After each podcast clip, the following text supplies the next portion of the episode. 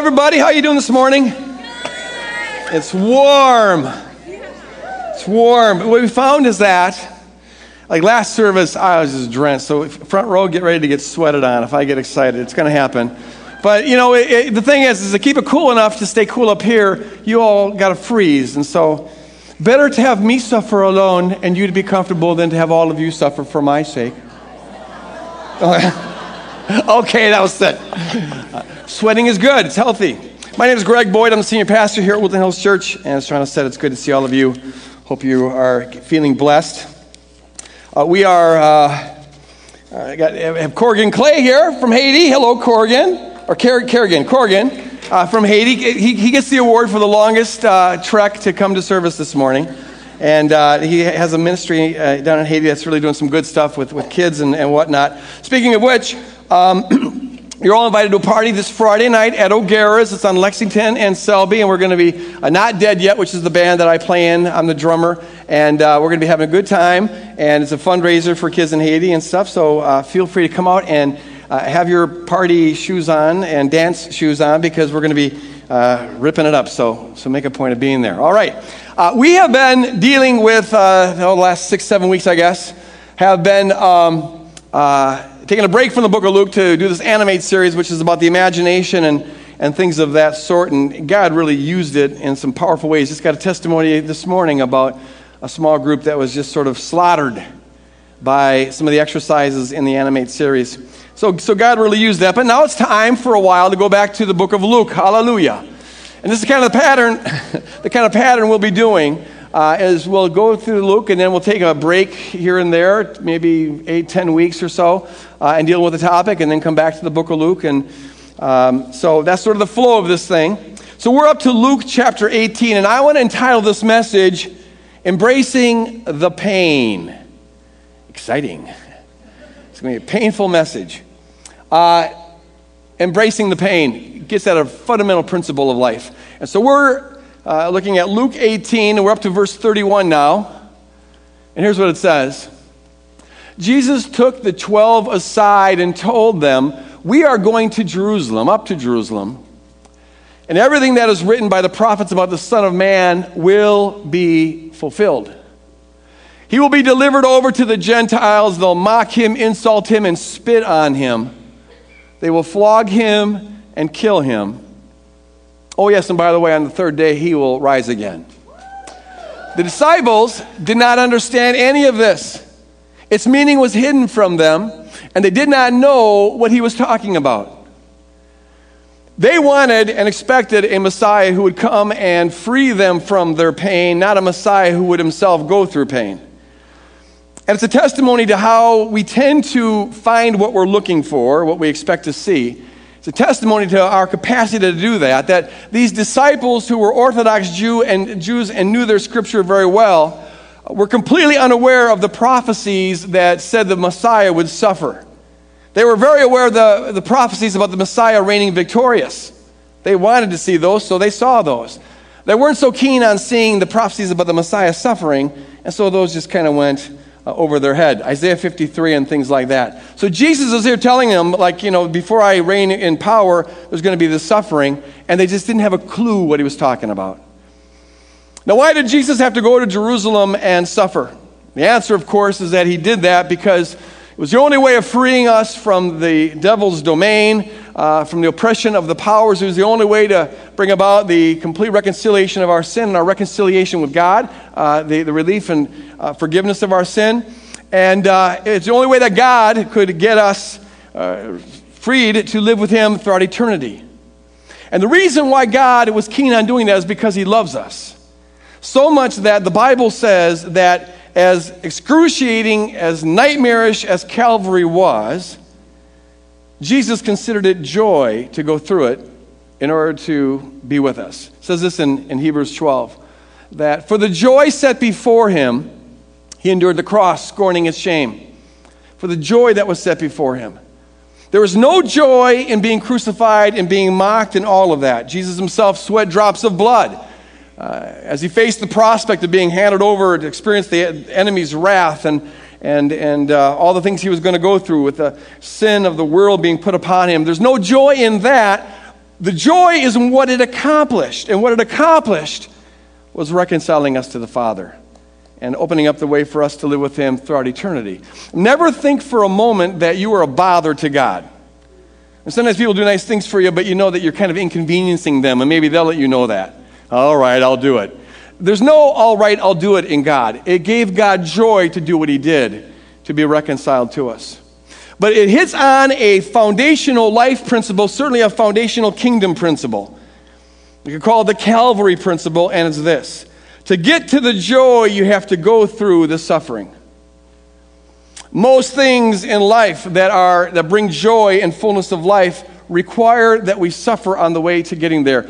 We embrace the pain on the way to getting there, embracing the pain. Uh, before I go any further, I want to stop and pray over this message.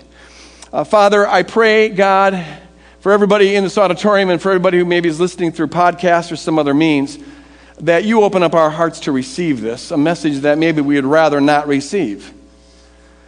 How much joy, Lord, we miss, how much fullness of life, how much dancing with you instead of just merely surviving. How much of that do we miss because we try to avoid pain or mask pain rather than deal with it?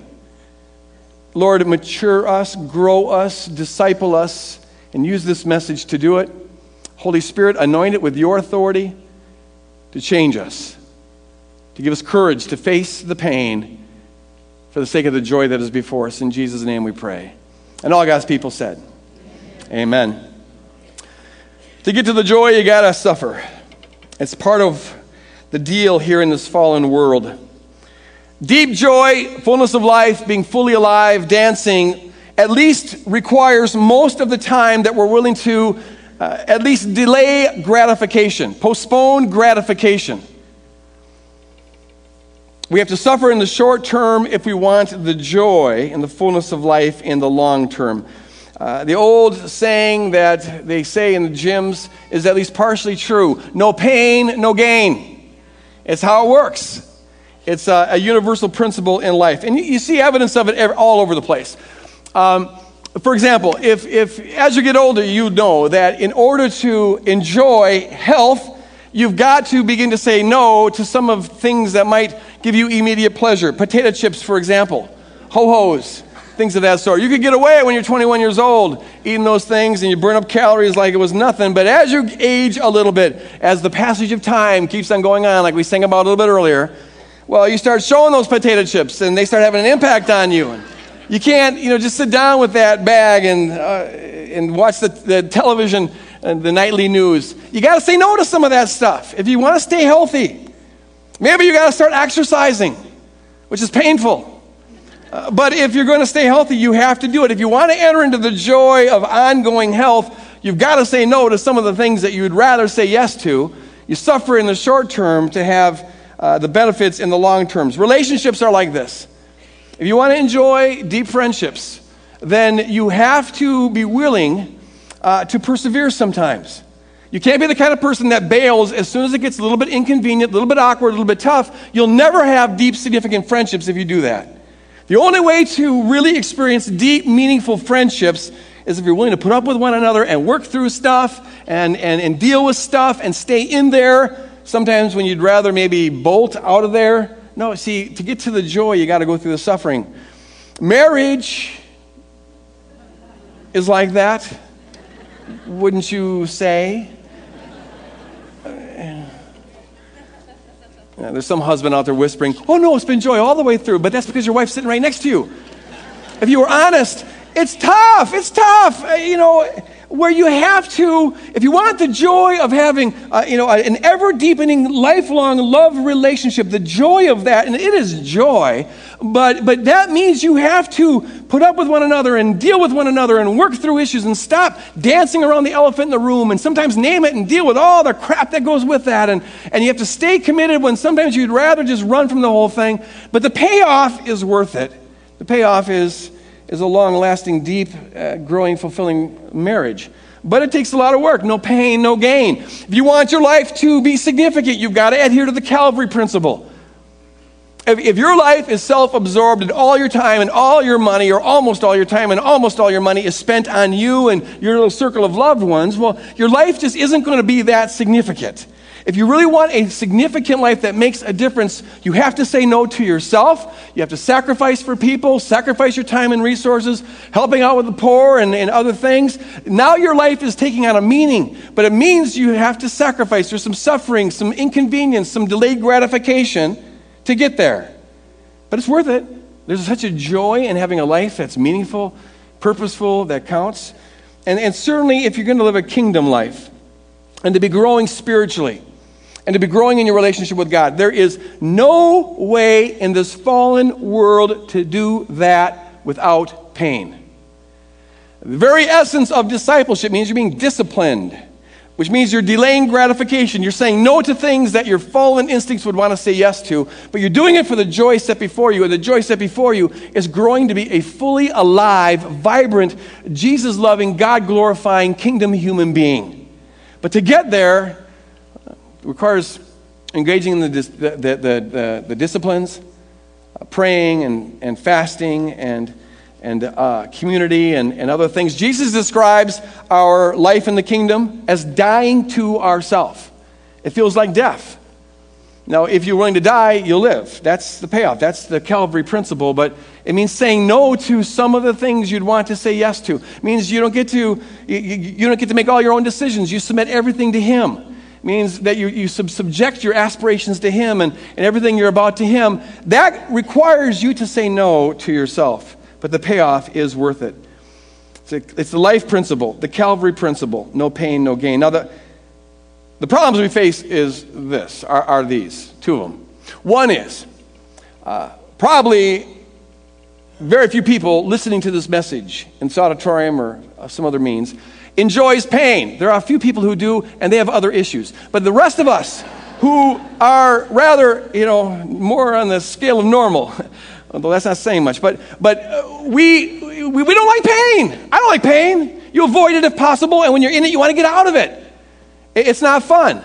And so this requires that we have to fight against that, that principle all the time, and, and, and, and for the sake of a higher good, uh, we experience some pain, but we don't like it. It's, it's something that we want to get out of. The second thing, the second problem or challenge that we face is that we live in a culture which, if it's anything, is a culture of instant gratification.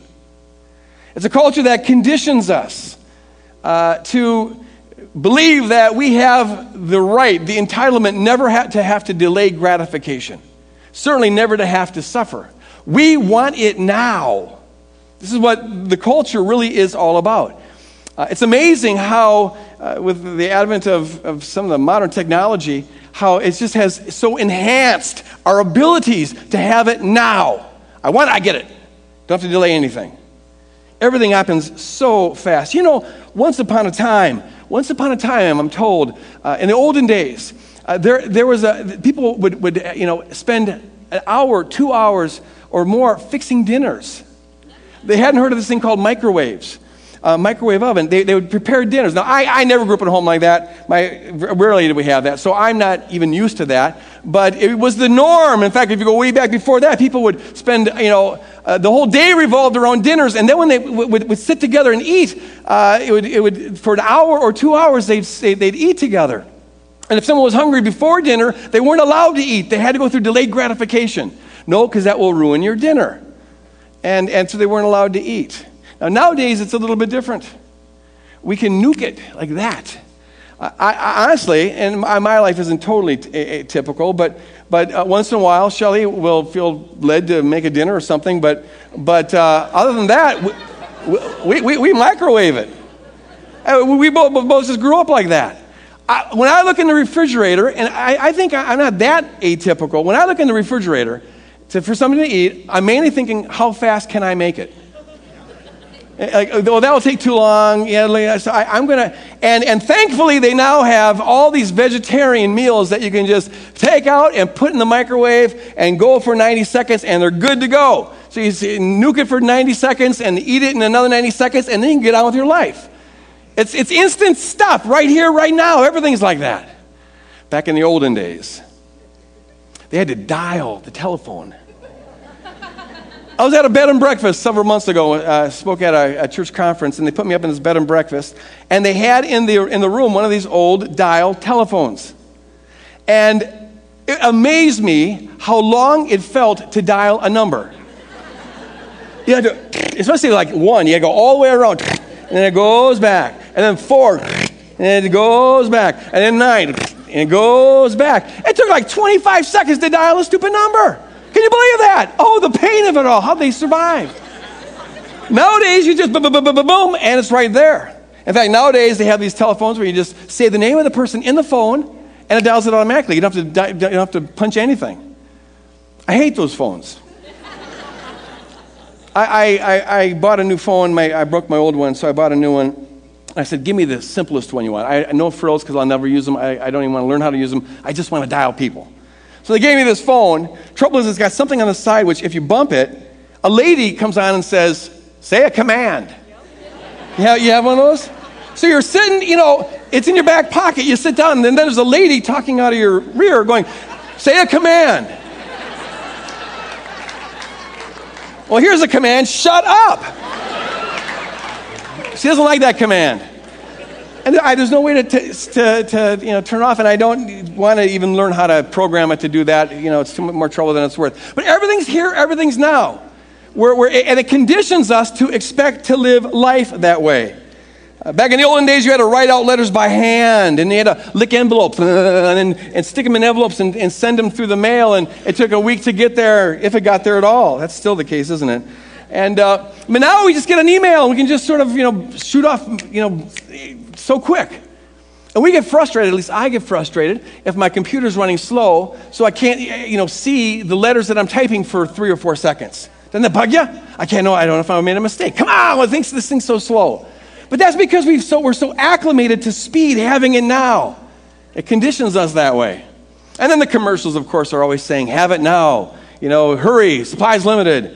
And uh, of course, we always have, at least up into the very recent past, the old uh, American way. Uh, don't wait uh, to, so you can afford it. No, buy now, pay later. Plastic it charge it. Back in the olden days, I'm told people saved up for stuff, even big stuff, before you bought it. I remember my dad, when he was about 58 years old, he was a chain smoker, smoked three, four packs a day, but he quit. And he, would, he then took all the money that he saved from not smoking and put it into an account, and after two years, he bought a boat with it. That's how they did it back then. You saved up for stuff and then you bought it. Now we are inclined to say, no, just throw plastic at it. Now, what we've learned in the last year or so with this recession that we're going through uh, is that there's a limit to that. You can't sustain that. There's a bubble and it bursts. And so the banks and auto industries and homeowners and all of us are learning that truth. And, and so there's kind of a move back to this old thing called frugality, where you pinched pennies and uh, pennies and, and you knew where things went. And so maybe we're returning back to some of those old ways. But the culture as a whole is moving towards increasing instant gratification. And see, the trouble with that, when you have a culture like that, is it tends to make people undisciplined. Uh, and we experience all forms of pain as evil and try to avoid it at all costs.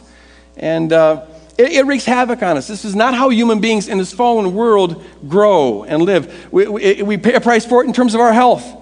We live longer because of advances in, in, in medicine, but the quality of our, our of our health uh, is, is hurt because of our inability to, to uh, delay gratification and, and go through pain. Uh, they say that two thirds of our children are overweight, one third of them obese, and uh, the inability to say no to our kids and have them delay gratification is part of the problem there. Because of our unwillingness to confront pain, our friendships tend to be shallow. Our marriages often are characterized by dancing around the elephant in the room rather than dealing with issues because it's too painful, and many of them end altogether. Many people live lives that aren't really significant because they don't say no to themselves for the sake of a higher good. And as every study that's ever been done on this topic in the last 10 years has shown, uh, our inability to delay gratification and go through pain for a greater joy means that Christians stay perpetually immature, babies. We, we, we differ very little from non Christians in terms of how we live and and what we indulge or don't indulge. We pay a high price for this. No pain, no gain. Let me say two things about this. Number one, While the culture has taught us, or at least conditioned us, to believe that we have a right not to experience pain, we who follow Jesus need to know better than that. We're to expect pain. Jesus told us to expect pain. Uh, one of the reasons why we miss joy is because we think we have the right not to suffer. And so we alleviate it, run from it as, as, as though it's something foreign as though it's something that ought not to be there. Jesus tells us in this world, here's a promise of the Word of God that you can stand on. In this world, expect pain. In this world, you will have trials. If Jesus had to go through pain, uh, then we have to anticipate that we're going to go through pain. We are a people who need to know, remind ourselves that this isn't Disney World. This isn't Vacationville. This world is not the ideal creation that God intended. This is a fallen world, a world that's oppressed by powers that corrupt it. This is a world that is a veritable war zone, amen? There's conflict going on all around us. And when you're in a state of war and when you're in the heat of battle, you understand that this isn't the time to just be looking out for your convenience and getting life as, as nice as possible. There's going to be suffering. That's what wars, that's what battles are all about. There's suffering. When they're in the military, even when you're not being shot at, they're suffering. You got to go through training and all the discipline uh, to become the soldier that you're supposed to be. And the Bible says that we're soldiers. We're soldiers who are stationed behind enemy lines. And our job is to please our commanding officer, which means we're always in boot camp, we're always in battle, we're always in training, which means suffering and inconvenience and delayed gratification is part of what we're to expect. In fact, in, at one level, our whole life is to be one delayed gratification. Because we know that this isn't the whole story, this is just a part of the story, the beginning of a story, uh, we're not to be grabbing all the gusto we can get now, grabbing onto things now. Because we understand that this is a war zone time and, and, and we're building towards a future kingdom, we're to know that the purpose of life is not just to indulge our pleasures and enjoy things as much as possible now. The purpose, rather, is to build the kingdom, to do God's will, to be manifesting the love of God, to be sacrificing like Jesus sacrificed. Our riches are coming. We don't need to be craving them and grabbing them right now. Your mansion is coming. You don't need to be living as big a mansions as you can get now. Uh, sometime in the future, every dream of the heart will be satisfied, which means we don't have to be trying to satisfy every aspiration of the heart now. This is the time where we sacrifice for the sake of the kingdom and enter into a higher joy, the joy of doing God's will. But we're to know that this is, the, this is normal. It's not something odd when we go through suffering in this world. Second thing is that so, so important that we let the pain in our life teach us. I don't think God is a pain inflictor. The Bible says he never willingly afflicts anybody. Sometimes he allows it uh, for various purposes, but, but some of it's just war zone stuff. But I do think Scripture teaches that God always uses it to grow us, to expand us, to teach us, if we're listening. See, in an instant gratification culture, we're conditioned to think that the only purpose for pain is to get out of it, or better yet, to avoid it altogether. But as a matter of fact, the purpose of pain, even on a merely biological level, the purpose of pain is to teach us something. It's there to tell us something isn't working. You've maybe heard stories of, of uh, these people who, uh, it's very rare, but for whatever reasons, can't sense pain. And they live in a very scary world because they can never learn what's wrong. Things can be terribly wrong, but they don't feel it. Pain is there to teach us, to grow us, to, to tell us to pay attention to something, to move in a different direction. It says this about Jesus. One of the most surprising verses in the Bible is, is Hebrews chapter 5, which says that Jesus Christ, even though he was the Son of God, yet he had to learn, learn obedience by the things which he suffered. And then, once made perfect, he became the source of eternal salvation for all who obey him. He had to learn obedience. The word perfect there, telao in Greek, it doesn't mean that he uh, uh, grew morally or became better morally, but it does mean to complete something. And what it's telling us is that for Jesus to become a full kingdom human being, he had to go through suffering. He had to learn through suffering. Though he was the Son of God, he had to learn through suffering. And I'm thinking if Jesus had to learn through suffering, probably we also need to learn through suffering. But see, if our focus is entirely on how to get out of suffering immediately, as quick as possible, it's likely we won't learn what we're supposed to learn from the suffering. Now, there's some kinds of suffering that, you, that should just be ended as quick as possible. But if that is our default, then what we need to learn, what we're supposed to learn from the pain, we might not learn. And sometimes we, that even makes the pain worse. It's a little bit like this. Uh, several years ago, I threw my back out. My, my, my family, the guys in the family, always have back problems. Starts in the mid 40s and uh, continues on. So in my mid 40s, I threw my back out and uh, the pain just kind of kept on going on and on and on. And, and, and ibuprofen doesn't do a thing for it. Tylenol doesn't touch it. Aspirin doesn't touch it. Doesn't do a thing. So it went on, and it got to the point where I couldn't concentrate on writing or much of anything. So the doctor gave me a prescription of Vicodin. Yummy. That's the only medication I've ever taken where not only does the pain go away, but you feel better than you felt, you know, when you're normal. And there's a legitimate short-term use for that. It, it's an incredible uh, you know, pain reliever and really allows you to go on functioning. But it's not a long term solution because it doesn't address the problem. It masks the pain but doesn't address the problem. Same thing is true of Oxycontin and these other pres- pres- prescription painkillers, which, by the way, I, have done research on this. They estimate that 2 to 4% of the American population is now addicted to prescription drugs. It's quadrupled in the last 10, 12 years. Uh, people, the trouble is, is that uh, this is an easy out. You pop a pill and the pain goes away. And as I said, there is a, a, a legitimate, valid use for that. But if you think it's a long term solution, what's going to happen is you're just going to keep on compounding the problem.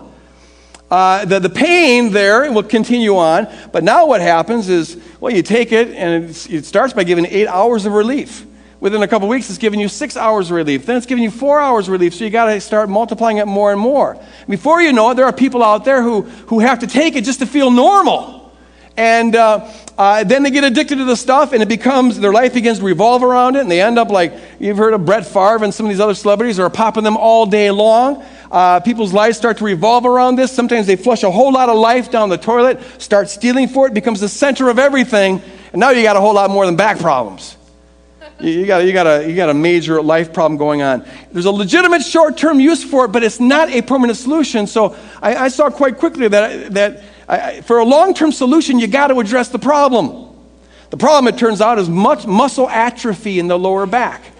And the way to correct that is by going through these very nasty stretching exercises and, and strengthening exercises. And you thought sit ups were bad? Try doing the opposite with your back. Oh, they're, yeah you know, it's a, it's a whole lot easier to pop a pill. But if you want the joy of, of being able to do life without chronic back pain, this is the pain you got to go through to get there. No pain, no gain. It's a Calvary principle. What happens, I think, a lot of times is that, that we, we hit on short term solutions and try to make them long term solutions. Sometimes the way we hit on short term solutions is when we're kids because kids aren't capable of long term solutions. When you're experiencing pain in your life, you don't have a lot of resources to fix the problem that's causing the pain.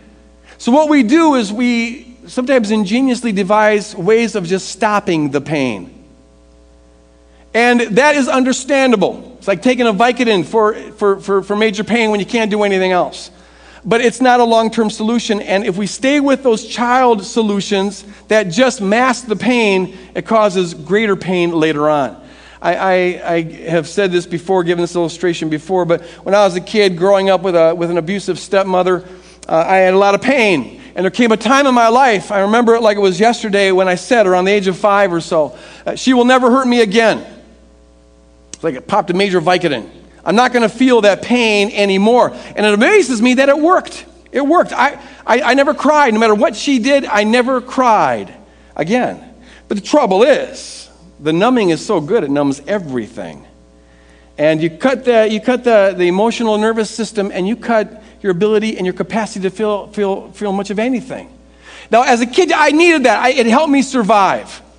But see, there comes a time when that short term solution has got to be let go and you got to address the, the real problem. You have to face the pain. You have to embrace the pain. To enter into the joy of a fully alive, full feeling, full loving kingdom human being. To enter into that joy, you got to go through the pain. You can't just keep on masking the pain or running away from the pain or avoiding the pain.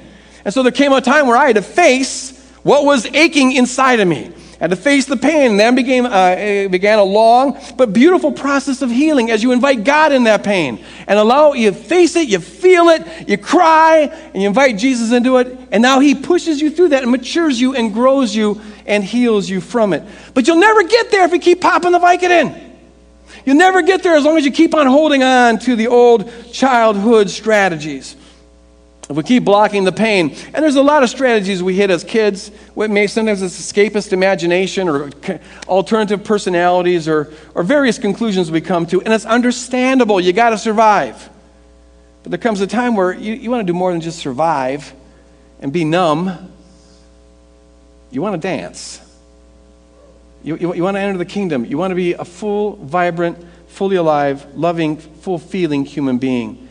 If we continue the pain blocking strategy, it simply compounds the pain, compounds the problem.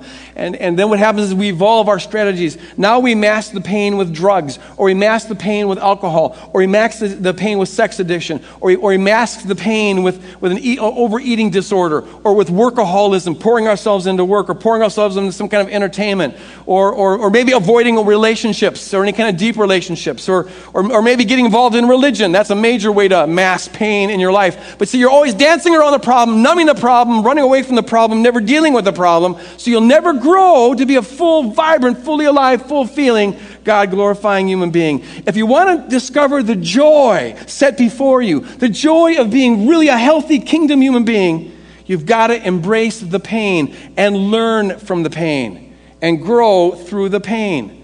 It's there to teach you something. And whether you got the pain as a kid or in the process of living or, or, or things have just come unto you recently, we all need to let ourselves feel the pain and embrace it and learn from it.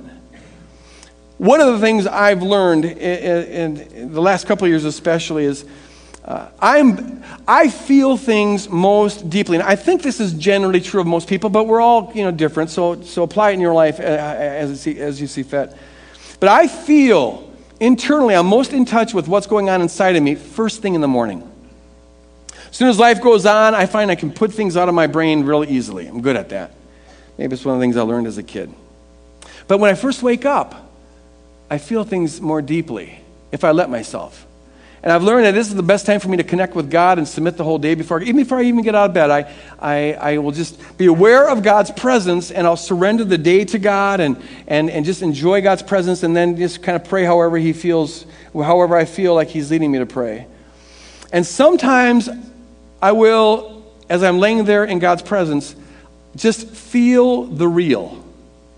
I want to feel what is real. What is real? And sometimes I'll notice there's an ache there's a pain there. Now, if I get out of bed and go about my day, it will go away, probably.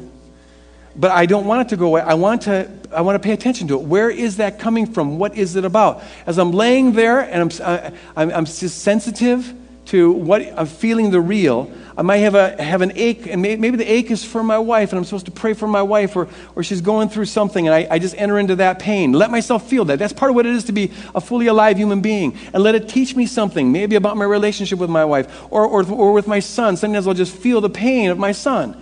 And I got to let myself feel that pain. And, or, or, or, with my children, or, or some other relationship with friends, or, or with neighbors, and sometimes you just feel the pain of the world.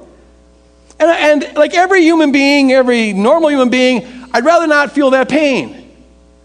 But if I ignore that pain and go about my day, I will be a less full, vibrant, full feeling, fully alive human being. What I'm supposed to learn, I will not learn, and it will keep on coming back.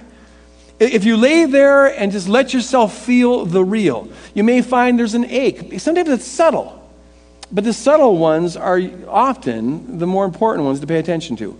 And if you, if you investigate it, what's causing this pain, you may find that it's a sense of loneliness, for example. A sense of loneliness. And, and, and if you let yourself feel that, it will give you some wisdom. It will drive you perhaps to seek out more meaningful relationships with other humans or maybe a, more, a deeper relationship with God. But it's there for a reason. Don't mask it, embrace it. It has a purpose. Sometimes, as you're laying there, letting yourself feel the real I find that the, the Lord sometimes gives me an ache, which is there to tell me something about my life needs to be changed. Sometimes, you know, life always is growing, like we sang earlier. It's always changing, and it's supposed to. It's never stagnant. So something that was totally okay last year, maybe now is not okay, and you'll feel pain about that. It's God's way of saying, time to outgrow that, time to lose that attitude, time to lose that habit, time to change. And the more we resist that, sticking with the old, the more pain it will cause. Pay attention to that pain. God maybe will use it to say, time to look at a new occupation, or time to notice something in your life uh, that, that's supposed to change, or inv- get involved in a new sort of ministry. Pay attention to the pain. Let yourself feel it, embrace it, and learn from it. Sometimes God will use it to grow you in ways you otherwise would never grow. Several years ago, uh, not several years ago, about a year ago, I started to feel an ache, a weird ache in my. As soon as I'd wake up, I'd feel this ache. Does somebody have this? Like there's a, maybe a little anxiety or, or uh, it's just kind of an ache. I found if I get out of bed right away and go about my business, it goes away. It eventually disappears. So why not just do that? It's like popping a little Vicodin. But see, it's there for a reason. And it was hard because I, I couldn't figure out what, what, why is it there? What's that? It's a weird and kind of gnawing ache. What is that about? It's, it's kind of like Dr. House. Have you ever watched the, the, the, television show House? Like, you, you know, you're trying to figure out the symptom. What could be causing this? Well, do some investigation. Let yourself feel it. Don't mask it. And investigate it. And, and what I found, took me a while, what I found is that I had acquired an idol in my life. An idol is anything that you're getting worth and significance from, core worth and significance or security, other than Jesus Christ. And what had happened with me, and I didn't know this, usually we don't notice when we acquire idols in our life, the little parasites that suck life out of us. But, but what, I, what, what happened was there's this project that I've been working on for like 12, 13 years now.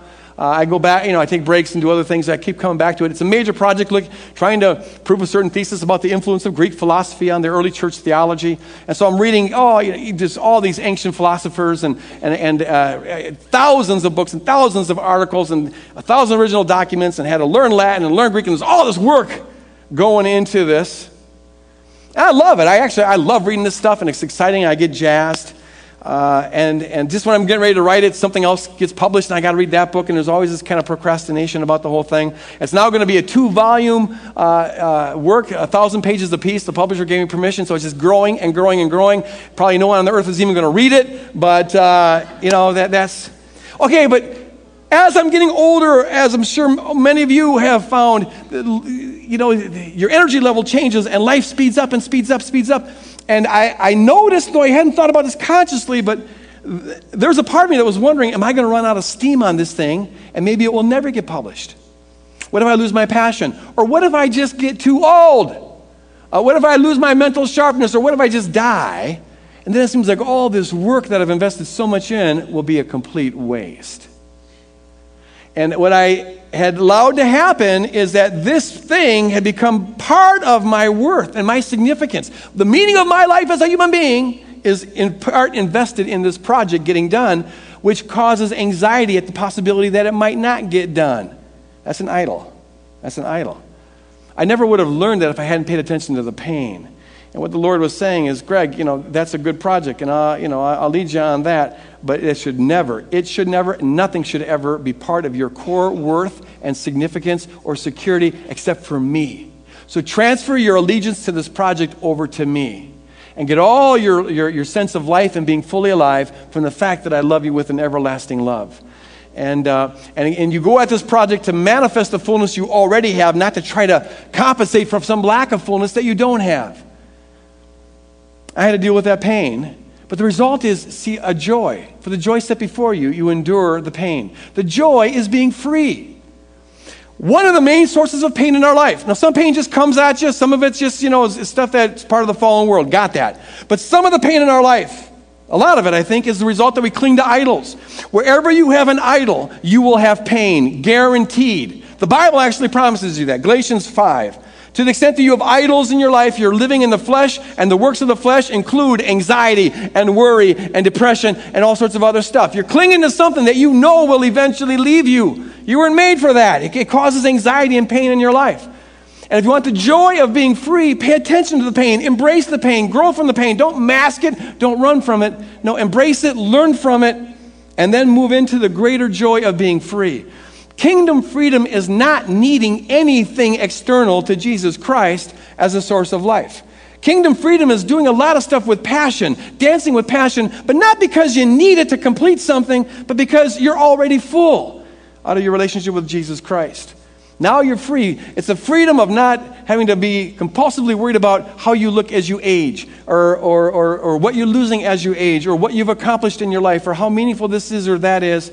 That's freedom, folks. It's a freedom to not even need to live anymore, although you love life, even more so now uh, because you found fullness of life in Christ. But you don't have to cling to anything. That is freedom. For the joy set before you, you have to go through the pain and embrace the pain that the idol is causing, trace it back, find the idol, and relinquish it. The bottom line here, folks, is this. We have to become people who are courageous enough to face the pain, embrace the pain, pain, follow the pain trail, learn from the pain, invite Jesus in on the pain in order to be freed from the pain. And now you discover a deeper fullness of life, a deeper joy than you otherwise would have known. Let go of the old strategies of masking the pain, whatever they may be your little ways that you developed of, of pain avoidance, conflict avoidance, dancing around the elephant in the room, ways of medicating the pain, pain relief, whether it's your workaholism or obsession with entertainment or some other sort of addiction.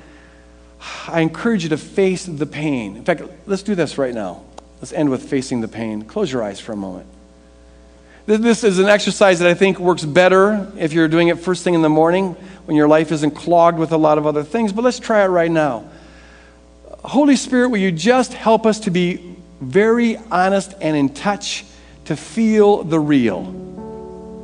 Just allow yourself to feel what is real, and especially pay attention to this. Is there an ache in your heart? An ache in your spirit? Holy Spirit, reveal to us a pain you want us to pay attention to. He won't overwhelm you with all the pain, He'll give you one thing to think about. And just sort of identify that right now. Identify that. Maybe in some way represent it in your mind. What is this pain about? Could be a relationship, could be something about your life that you don't like very much.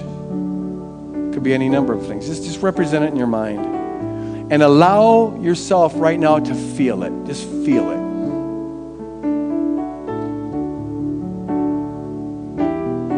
Means you have to maybe confront some of those strategies that always want to avoid pain. Just say no to it for, for a little bit right now and just embrace the pain. Is there an ache? What is the ache? What's, what's off? Something's wrong. And now let's ask the Holy Spirit to teach us. First, Holy Spirit, will you show us maybe ways that we have dysfunctionally been running from this pain or masking this pain, covering the pain up? Reveal that to us, Holy Spirit. Because many times we don't even know we're doing it. Holy Spirit, teach us, give us wisdom about this pain. And then, Holy Spirit, will you show us what would be a long term solution? Give us wisdom about the cause, the cause of this pain. Give us the courage to keep facing this pain. We invite you in on this pain and ask you to give us wisdom as to how, what we can change, what we can alter to begin to fix the problem that's causing the pain. Give us your wisdom, Holy Spirit.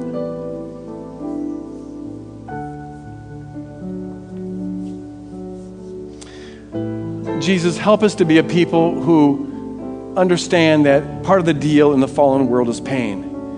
And help us to be a people, Lord God, who have the courage to face it and not run from it or mask it or medicate it. And help us, Lord God, to be a people who seek your wisdom about all the pain in our life, to embrace it as something that is a tool to teach us.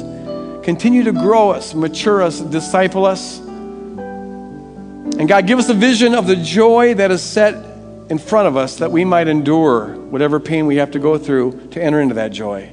The joy of being a fully alive, vibrant, dancing, passionate, loving, God honoring human being. Help us to never settle for anything less. In Jesus' name, amen. Amen. The altar is open. If you'd like to come forward for any uh, need whatsoever, I encourage you to do that. This is a seminar, and we've got assignment sheets at the hub. If you want to do some assignments throughout the week, I encourage you to do that. Pick up the assignment sheet. Uh, God bless you guys. Face the pain, build the kingdom.